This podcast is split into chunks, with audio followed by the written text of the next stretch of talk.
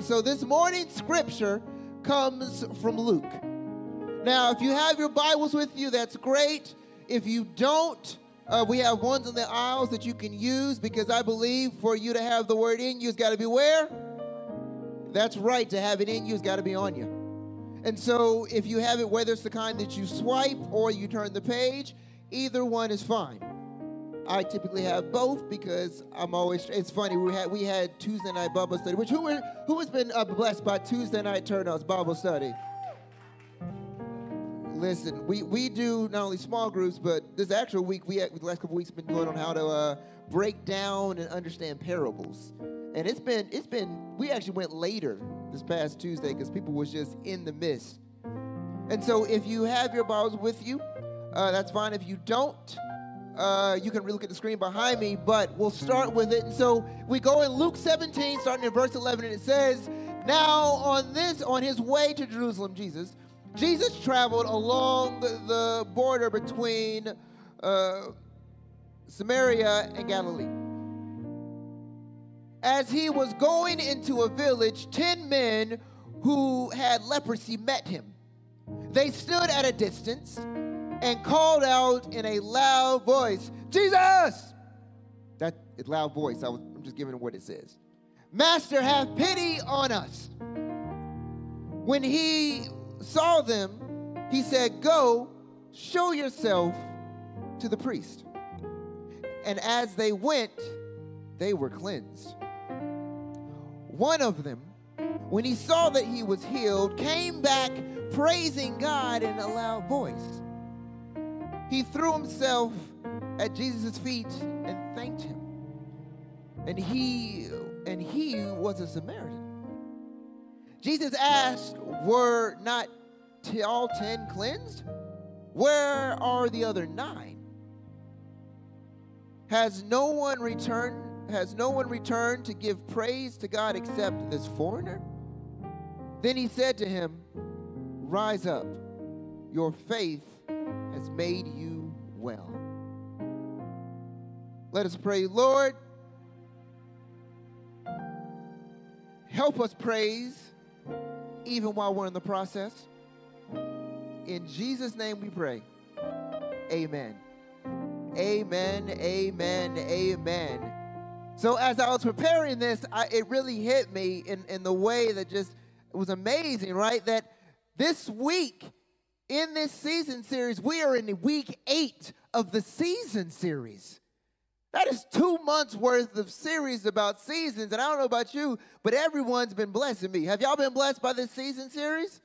Has it been hitting y'all? It's been strong. And so I, I, God is doing some amazing stuff. And so I'm excited. I'm still praying about next month's season, but God about next month's series, but God's been moving in this season series. And I've seen so many blessings and I've heard so many praise reports, and I'm just excited for all of that. But we learn from our foundational scripture, Ecclesiastes 3, that we understand that there is a time for everything and a season for every activity. And we've been looking at the season of our lives and the way that God has equipped us to navigate, operate, and thrive in the seasons that we're in. Whether we're in a season of, of burial or a season of preparation or a season of refreshing or a season where God is just doing something in our lives of harvest, we're just in a place where we're learning how to operate and navigate and, and just thrive in every single one of those times and seasons. And so I want to this week, as we go into Thanksgiving, is talk about a season of thankfulness how to be thankful in this season, in this time. And so, again, when the time that I have, with, with the moments I have this morning, I'm going to speak from the title, What a Comeback. What a comeback. So, first, again, like I mentioned, nine verses, four points. We're going to keep it strong, keep it real, and keep it moving. Amen? And so let's go back to the scripture and look at what's happening. So again, we meet the scripture. Jesus is on the move. He's traveling. It says, on his way to Jerusalem, Jesus traveled between the borders of Samaria and Galilee. As he was going into the village, ten men had with leprosy met him. They stood at a difference, a distance, and called out in a loud voice, Jesus, Master, have pity on us. I love the fact that we understand a bunch of context just from this. You see, in the Bible, when they use the term leprosy or all that kind of stuff, it's an overall arching term for skin disease. They really don't go specifically what people are dealing with, but in the time that this was taking place, leprosy was uncurable. Leprosy was something that you had, and just when you had it, you quarantined, you went away. So these 10 men had been away from society for a minute. They were outside of camp, and so they were just left for dead and buried. They were left for people who were just on their way out. They had nothing. And so them seeing Jesus to them what, was, was a Hail Mary. They, they saw Jesus and they said, Master, from a distance, because they were quarantined and they were distant, they said, Have pity on us. Which is my first point I want to make. Write this down. What afflicts you isn't too much for God. Sometimes we forget that, and I want us to understand that whatever afflicts you is not too much for God. Because God, no matter what it is, when your pursuit is healing and not coping, will give you the resources to do it. See, some of us want think we're pursuing healing, but we're actually pursuing coping. Now, what is coping, you're asking? Coping is pursuing life with something. Pursuing life with something. You're coping when you've understood that this is a part of my life, it is what it is. Now, let me figure out how to adjust my life with this still in my life. And so you run to things that help you cope, help you ignore, help you overlook, help you distract you from missing your life. While healing, healing is pursuing a life without that thing. You see, if you don't go to the doctor when you break your legs because you're coping with the break, but if you go to the doctor, you're pursuing healing from the break. And some of us use things as coping that could be for healing, but we've made it something else. When you use television or entertainment or, or things to distract you from what you're dealing with, that is coping. And I need to tell you something if you cope, it'll never heal. You're coping thinking that one day it'll go away, but when you cope, you understand that you never give it a reason to go away. When you cope, that's, that's you accepting that it's going to be there. When you cope, that's you accepting that's a part of your life. When you cope, that is you giving defeat to whatever it is. You're like, listen, I don't want to deal with this. I'm going to just watch television for eight hours a day. I'm gonna go home. I, I, I got this show. I'm gonna binge it. I'm gonna watch it, and I'm gonna turn off my brain. Why are you turning off your brain? Because I don't want to think about that thing. But it's such a good show. The, the characters, the writing, it's amazing. You should watch it. I mean, I will, but are you watching it because you like it or because it keeps you from dealing with the thing you're dealing with? You like, oh, but I, I go to restaurants every single day. I get a new meal every day. Why? Because food is something I can control. Food can give you health, but it can also make you unhealthy if you make it the wrong kind of thing. Even alcohol. Jesus drank, there's wine where Jesus made wine, but wine wasn't the God. Wine wasn't the thing to make life better. He enjoyed the moments, but he didn't use it as a, as a crutch, as a thing to, to obscure him from the realities of life. Things in moderation with the right submission to God are okay. But if you're doing those things as a way to distract, as a, as a way to, to, to make life better with, without going to God, then you've made it an idol that you're coping with. These people, these 10 men, pursued Jesus. And keep in mind, they didn't let distance distract them. Sometimes we want to see, we want, we're like, God, I want to see you in this place to know you're working. And God's like, listen, I, I can be anywhere and work anytime. Are you pursuing me where I'm at? God, I'm not doing nothing until I see you right here. Well, yeah, but are you pursuing me in the distance? Are you pursuing me when life is full? Are you pursuing me when it seems like there's too much on your plate? Are you pursuing me when life seems overwhelming? Or only when you're humpy dory, lackadaisical?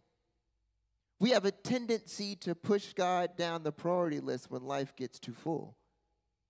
wondering why things aren't working. It's like it's not working because you're because you're coping, not healing. It's not working because you're not pursuing God in that moment. Even from a distance, even with something they considered uncurable, they pursued God. And don't get don't get twisted. I'm not telling you that you should forego everything that resources that we have and just be like, you know what, you're doing this thing, give it to God and walk away. No, God will give you the professionals sometimes the medication, sometimes the circle, sometimes the resources to do whatever it is. But those things always have to be submitted to God. There are some doctors that don't believe in God, and there's plenty that do. There's some psychiatrists and therapists that don't believe in God, but there are plenty that do. There are, there are people that God will put in your circle that will help you. But again, with all those things, you have to pursue and seek God to get those things. You have to pursue God. They pursued healing through Christ. They didn't try to heal themselves. No, they called out, said, Master, have pity on us because they saw Jesus as a way to freedom out of healing. And I love the fact that that that point number two. Sometimes it takes crying out. Sometimes we're going to pray a nice little quick prayer and be like, all right, cool, that was Humphrey Dory. We're we going to be all right. No, sometimes you got to dig in. Sometimes you got to have them ugly prayers, ugly cries. You got to be in the closet being like, Lord, why? Sometimes you got to be on your knees trying to figure this thing out in terms of how do I get to God closer. Sometimes it's going to take that, and that's not a punishment. That's not God ignoring you. That's saying God showing you got skin in the game. Crying to God, there's nothing wrong with that. Crying to God shows God how important it is to you. Crying to God shows that it means something to you, that you're passionate about it, that you have a heart for it, and that you're pursuing Him in a way that goes beyond how you feel in that moment. Nobody wants to have the ugly cry.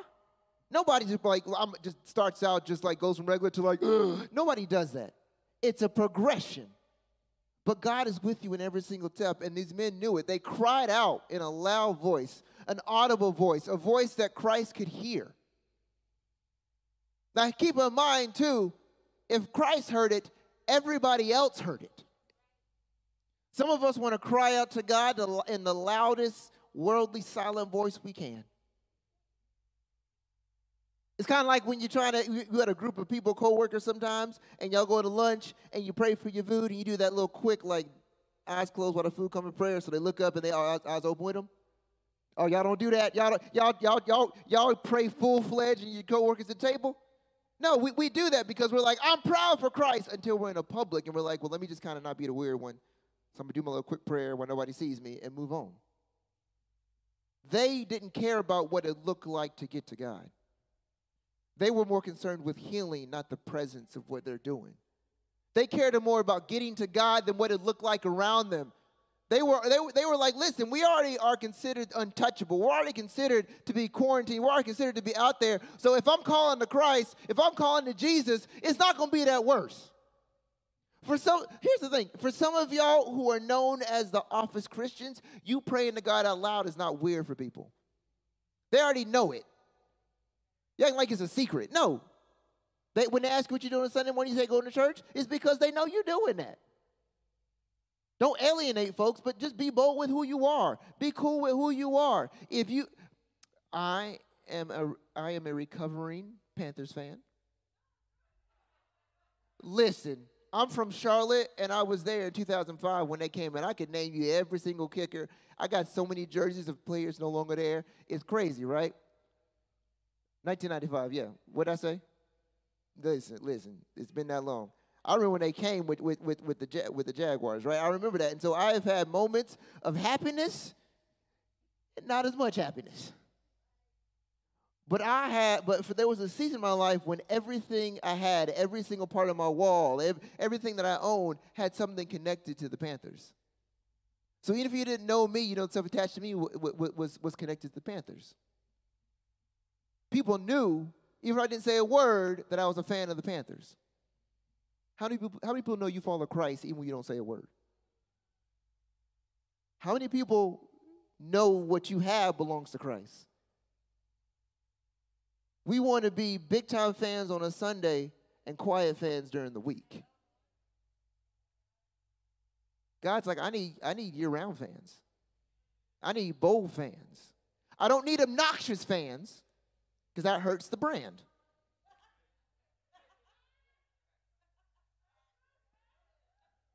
But I need bold fans. I need bold people. I need people who are, aren't afraid to say my name in a public space. These men weren't afraid to do that. And so they called out and it says, when they saw when he saw them, this is Jesus, he said, Go show yourself to the priest. And as you as they went, they were cleansed. Let me just stop right there. He said, Go and show yourself to the priest. And on the way, they were cleansed. Let me give you a context because I had to research and do context of why that is. So, back in that time, uh, there's actual precedence for this. If you look at uh, Leviticus 13 and 14, we're not going to read all that because that's a long that, that's a long chapter. But essentially, the responsibilities of priests were to, were to tell and dictate and notate who was clean and unclean, who had diseases, who had sicknesses, and who was considered good to be around society again. And so that was their role, that was their responsibility. And so Jesus saying, go to the priest, was Jesus saying that the priest is going to confirm the testimony of your life. He said, go to the priest. Now keep in mind, he did not say you are healed. He did not say, it, call it done. No, he said, go to the priest. Go to the priest and you'll be cleansed. Which lets me know this healing happened on the journey. Let that sink in for a second. Healing happened on the journey. So, point number three God will prepare your testimony while you're on the way to give it. God will prepare your testimony while you're on the way to give it. Some of y'all want to have the whole big picture, start to finish, opening credits to end credits with after credit scene before you even take the journey. And God's like, listen, by the time you get there, you are going to have a testimony that blows minds. He didn't say you are healed, now go see the priest. He said, go see the priest. And on the way, it says they were cleansed. It took the action of them obeying what God is asking them to do to be on the path of cleansing, on healing. Some of you have not been healed because you have not moved. He said, Go, and then they mentioned cleansing. We have it out of order sometimes. I'm not going to move till you prove it, God. And God's like, listen, I'm not going I'm not going to do it till you prove that you follow me. Faith is what God uses their faith to say, oh, I got to go, bet. And they moved. They still, keep in mind, when they took that first step, I'm sure their skin still hurt. I'm sure their body still ached. I'm sure in that first step, they was like, what is this gobbledygook? But as they moved, they found that they were cleansed. And it didn't say at what part of the journey. Some of y'all like, okay, I took half a step. Am I healed now? No the healing's on the journey. I promise by the time you get to the place that will that will not validate but confirm what God is doing, you're going to see the testimony that comes through that. He said, Go. They went, and on the journey there, they were cleansed.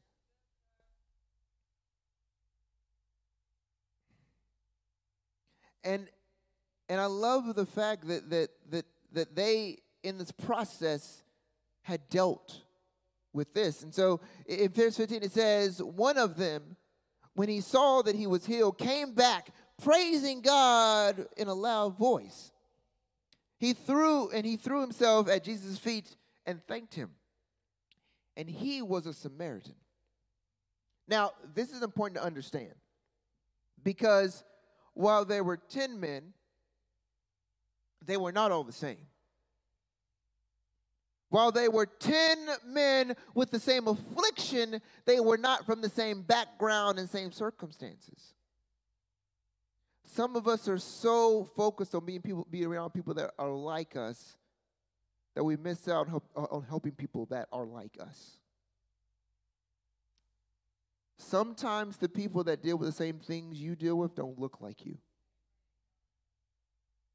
Sometimes the people that deal with the same physical or mental or, or, or life pressures don't look like you. And there's a tendency to want to, to, to, to dictate who we pray with, who we talk to, who we talk with, based upon how much we feel like we look alike. The kingdom of God is not a monolith. It is a group of people who are pursuing the Christ and understand the salvation of Christ. It doesn't, it, doesn't say that we all look the same. Listen, listen, we are all Gentiles who are brought in through the, through, through the, the, the sacrifice of God and Jesus to be a part of that kingdom family. We don't all look alike. But yet we want people who praise like us to look like us. One of them was a Samaritan, one of them was a foreigner. the, the way it says because the rest of them were Jews. And Jews were seen to have an understanding on customs and wisdom, and had a familiarity with the scriptures and what, what happened. And so it's interesting because the people who were used to the customs were the ones that enjoyed the blessing and kept moving in life. It was the one who was considered an outsider and different that actually came back and gave thanks to Christ. Sometimes we get so familiar with God that we forget to come back and say thank you. When, we, when, we're, when we're in the middle of crisis, every little thing God does, like, oh, thank you, Lord. Thank you, thank you, thank you. But the minute we feel like we're in safe waters, we go, all right, appreciate you. I'll holler at you next time. And I love this too. Thank you, Holy Spirit. Thank you for giving me this. It talks about when he first called Jesus, what he used a what? Loud voice. But it talks about when he came back and he was praising God, what did he use? A loud voice. He kept that same energy. Whether you're praising or praying, you got to keep that same voice. You got to keep that same energy. You got to keep that same pursuit. Whether you're on the end of like saying, God, please do this, or God, I'm pleased that you did this, keep the same energy with God. The same pursuit, the same prayers, the same going into His Word. You got to keep that same energy. You got to be as consistent with God as God is consistent with you. We tend, to, we tend to let our voices shrink a little bit when we get what we want. We get a little ghost when we got what we want. And it's funny that that that that that when people do that to us, when they get what they want from us and they get silent, we get offended. But we do it to God all the time. We leave God, we leave God on red every day. We screen God's calls every day. Be like, Lord, if you get me through this, I'll do whatever you ask me to. And he's like, okay, bet. So he gives you what, he brings you through this. And he's like, okay, it's time for me to call. And you're like, ah, I ain't got time to talk right now. Let me put on do not disturb. I'm living my life right now. That Samaritan came back with that same energy, that same gratitude, that same thankfulness, that same heart to come back. And Jesus being Jesus, who was very real and honest, said, Jesus asked, Were not all 10 cleansed? Where are the other nine? Like he's coming, he's here, and he sees the Samaritan at his feet, just be like, Lord, thank you so much. And Jesus like, Yeah, cool, but I count one. I heard a bunch of y'all, but you came back. We're, okay, maybe maybe my math is off. No, he got, he's like, No, where are the other nine of you? And he says, Has no one returned to give praise to God except this foreigner? This person who is new, even outlier of the faith. How does this person who is outlier of the faith know to do more than people who are accustomed to the faith? Here is the thing that is interesting to me. Thank you, Holy Spirit. There are people who are more faithful to bosses than they are to God. There are, let me rephrase that. Thank you, Holy Spirit, for correcting me. There are people in the church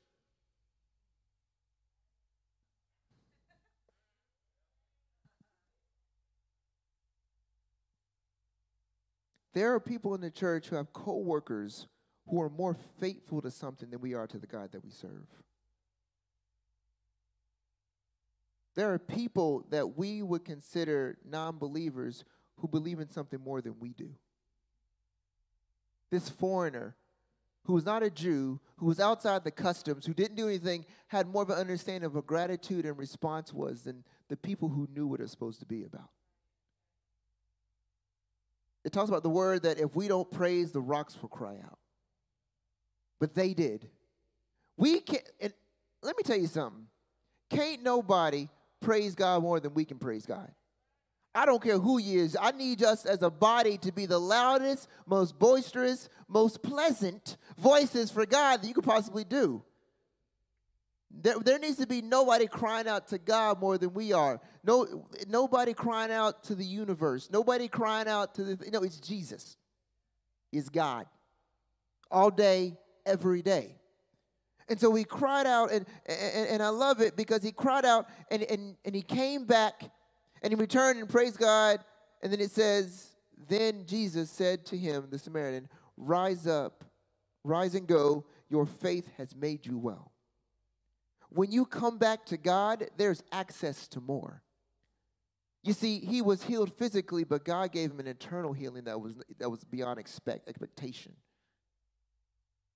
It's like a couple years ago. Uh, a friend of ours gave my wife a gift for her birthday and it came to the door and we got it.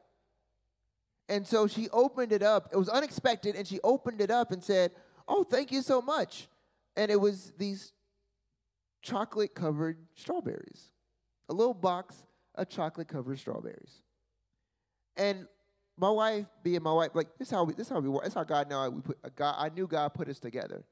So uh, my wife and I, we started. when we were dating. I lived with my brother, and uh, we had this little pove dunk itty bitty tiny TV. I had a bigger one, but I lost it, uh, just some life circumstances. And so we had a big, a little bitty TV. And so I, uh, I was like, man, I missed the TV that I had. And this is back in the day. So for y'all who are younger, this is a tube TV, okay? Which meant it was a box. It was as wide as it was long, okay? It was like a 30 inch screen, but it was 30 inches wide in the back too. Like it was, it was a mammoth, right? And I lost it. And so, and it's funny because a guy who fixed TVs was like, "Hey, young man, have it." And so he gave me that TV. So I was like, "Cool, God is great." And so it was a, it was just something that God had given me, and I lost it. And so she was being a blessing, and so she comes in and she gives me a gift, and it's a remote. And I'm like, "Oh, thank you, a remote." I'm like, "Well, I guess I can program for this little TV I had." And she's like, "Well, no." Here's a TV to go with it. I was like, oh, thank you so much. I did. That makes more sense. I appreciate it, but I was so grateful for the remote that I appreciate the TV. Well, jumping further, jumping back, she gets his box of strawberries. And so she's like, oh, a box of chocolate covered strawberries. Thank you so much, friend. And so she calls her friend to tell her that she appreciates the gift, appreciates the heart, and it's so amazing. Well, she calls it, she calls her friend, and her friend says, Yeah, you liked all of it? And she's like, What do you mean all of it? Yeah, there, you didn't get all of it? Did you, no. There was a giant edible bouquet that came with it. They just didn't drop it off.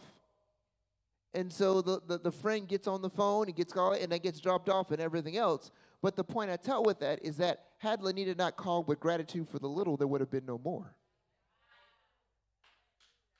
It was the gratitude for the small thing that gave access to the more. In the same way, your gratitude to God for the little things gives you access to so much more than you can imagine. We are so, if we just said thank you for the little things, do you know how much access to more you could possibly get from God? Do you know how much healing, how much wholeness you can get from God? The Samaritan knew that. Understand that thankfulness, that comeback got him more. He got physically healed, but he was made whole. So, point number four, write this down. Going to God will have you healed. Coming, to ba- coming back to God will have you whole. Coming to God will have you healed, but going back to God will have you whole. There's more you can get from God going back to Him than you ever get going in the first place. God wants that consistent faithfulness. All that to say, Psalms 100, verse 4. And I, I pray that you get this in your spirit and meditate on this and have this. It says, Enter his gates with thanksgiving and his courts with praise. Give thanks to him and praise his name. Gratitude is the outpour of a mindset. Being grateful and gracious and, and, and just praising the little things is about understanding that what we have isn't ours. But we have the opportunity to have it, whether it's the experience, whether it's the time, whether it's the skill set. Even the things in our testimonies aren't for us, they're as an illustration and a representation of the glory that God has put in our lives. Because we are his advertisements, we are his disciples. We demonstrate to the world that God is a great God. And we say thank you and have gratitude in our hearts. God can do something with that. I want to say, enter his gates with thanksgiving. It doesn't say, once you get there, have thanksgiving. It doesn't say, be there for a while and have thanksgiving. It says, no, even as you go through it, have thanksgiving. Have gratitude in the process. And I'm not going to hold you. I'm not going to lie. There's going to be some days where gratitude is easier than others. But I promise you, the testimony on the other end will be so much greater than you can imagine. So as we go, as we go through this holiday season, as we go of being thankfulness, it's interesting the fact that the world, the society has made this season about being thankful, about being nicer to people. I'm like, listen, I, I want to have cheerful heart and a giving spirit year round because I want blessings from God year round. But think about that as we do Thanksgiving on Thursday, as we as we as we go to those places with people and, and groups where we are going to be thankful, be thankful not just for what you're doing, but the God who allowed you to do it. Even in these moments where we not where we want to be or not where we think we should be or things that are ideal, be grateful in the coverage we have. Be content and be happy with what we have because if you are grateful now, God will do so much more. No matter what you're going through, when your heart is to come back to God, there is a breakthrough that blows your mind and, and blows the minds of the people around you. And I promise you, He will be, you know, people will go to you and see your life, and no matter where you came from, no matter what you've been through, no matter what you've been dealing with, when they see the upswing, when they see what God is doing, and when they see the testimony of the life that God has put in you, they're going to be like, yo, what a comeback. Let us pray. Father God, we thank you for this time. So glad you could join us for today's worship. We hope that you will visit us again, follow us on our social media platforms, and if today's message was a blessing for you, you can go to our Hungry Church YouTube page and watch the service again and even share it with your friends. Be blessed and stay hungry.